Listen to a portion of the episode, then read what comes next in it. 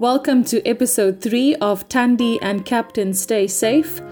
The next couple of episodes are geared towards helping you, the parent, to deal with the emotional impact of COVID 19 on your children, your families, and even yourself. If I haven't had the privilege of meeting you before, my name is Dawn Noemdoe. I am the editor of Food for Mzansi, and joining me virtually is journalist Duncan Masiwa. Hey Dawn, we've had such a great response this far to the podcast children's story called Thandi and Captain Stay Safe.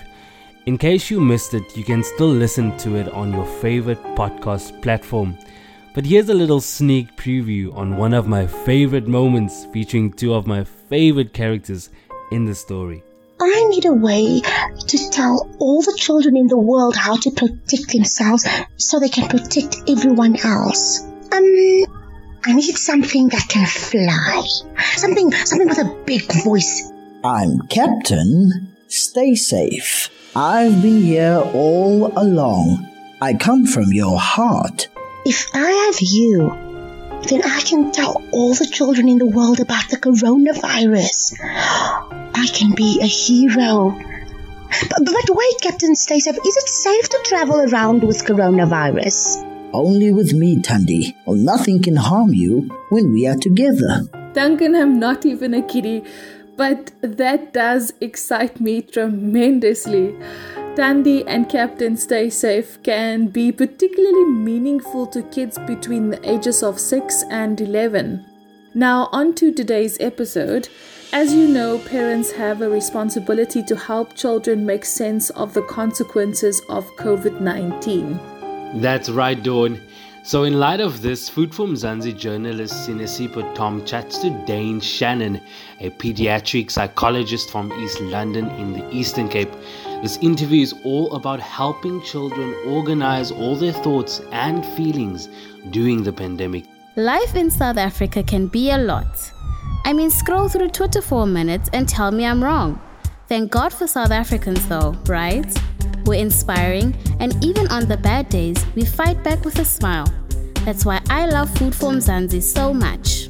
They're not ashamed to celebrate the ordinary unsung heroes who work every day to put food on our nation's tables. Go to foodformzansi.co.za and never miss an inspiring story. So today we want to talk about how do you talk to your kids about COVID-19? And we have listed five questions that we would like you to answer for us.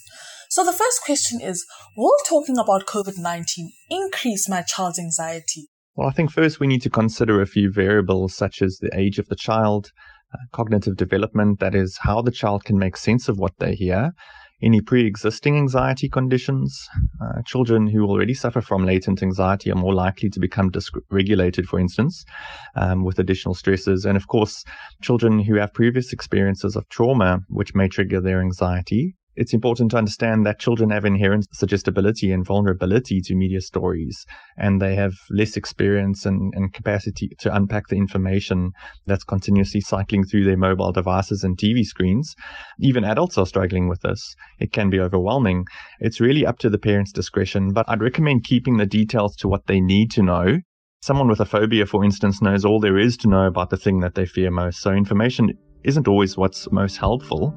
I would encourage parents to tell their children not to go scrolling through social media and the news about COVID 19 because there really is a lot of hysteria out there, a lot of propaganda and agenda. So, really just stick to the basics. You know, encourage masks, washing of hands, social distancing. These are the three keys. So, if parents can model this behavior in a calm and composed way, then I think that'll really be what's most important. What is an appropriate age to talk to my kids about the pandemic? Well, I think again, it depends on the child. You know, some children are not really fazed about COVID 19, whereas others are quite fearful. Children already know quite a bit about the pandemic. They have access to social media, you know, they're in contact with their friends over their, their devices. It's something that pervades every facet of our lives and has become the new normal in a way. Regardless of your child's age, I would say focus more on the behaviors that are protective than the ins and outs of COVID-19. The way in which you discuss the three keys I mentioned before will need to be developmentally appropriate, of course, but it's really again at the parent's discretion, I would say. My third question is, should I tell them what the symptoms are? Because I don't want to scare them. My personal take on this is no. Children are not medical professionals, and we don't want them to go Dr. Google to diagnose friends, family, or themselves. Sometimes a sneeze is just a sneeze, and we don't want children becoming panicked about every symptom they see or experience. If parents notice symptoms in themselves or their children, then they can take appropriate measures to consulting medical professionals. The fourth question is How can I help reduce my children's anxiety and worry about the COVID 19 pandemic? Children will pick up anxiety from their environments. Anxious parents tend to have anxious children, both genetically predisposed and through their transaction with these more anxious parents. Remember that anxiety is a response to perceived threat, and children will take their cue from the people in their lives that they trust. So, the most important task for parents is to manage their own anxiousness and to contain it so that it doesn't feed their children's anxiety.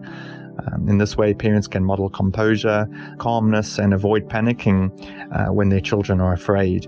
They will look to you for assurance that things will be okay. And my last question is what if I'm the adult and I'm also scared? What can I do to remain calm to support my family emotionally? This is possibly the most salient factor in helping children negotiate the pandemic.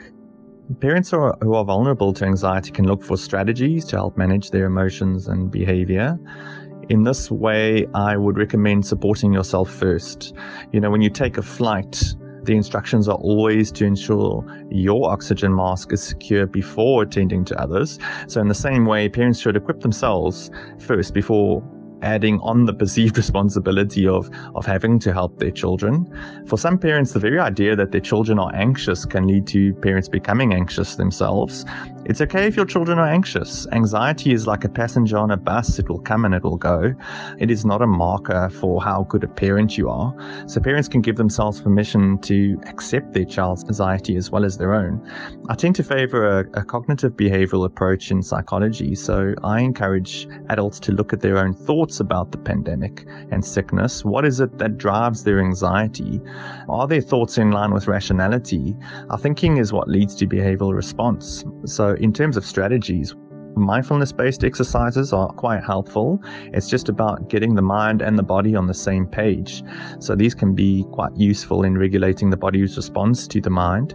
Contacting a mental health professional for support and techniques can also be very helpful. So it really would again depend on the individual and what their needs are. But there are a lot of resources out there, trained professionals who would be more than willing to assist people who are struggling to manage their anxiety. An important thing to remember is that an abnormal reaction in an abnormal situation is actually considered quite normal. Thanks for sharing your insights, Dane Cannon a pediatric psychologist from East London in the Eastern Cape. He was chatting to Food for Mzansi journalist Sinesipho Tom.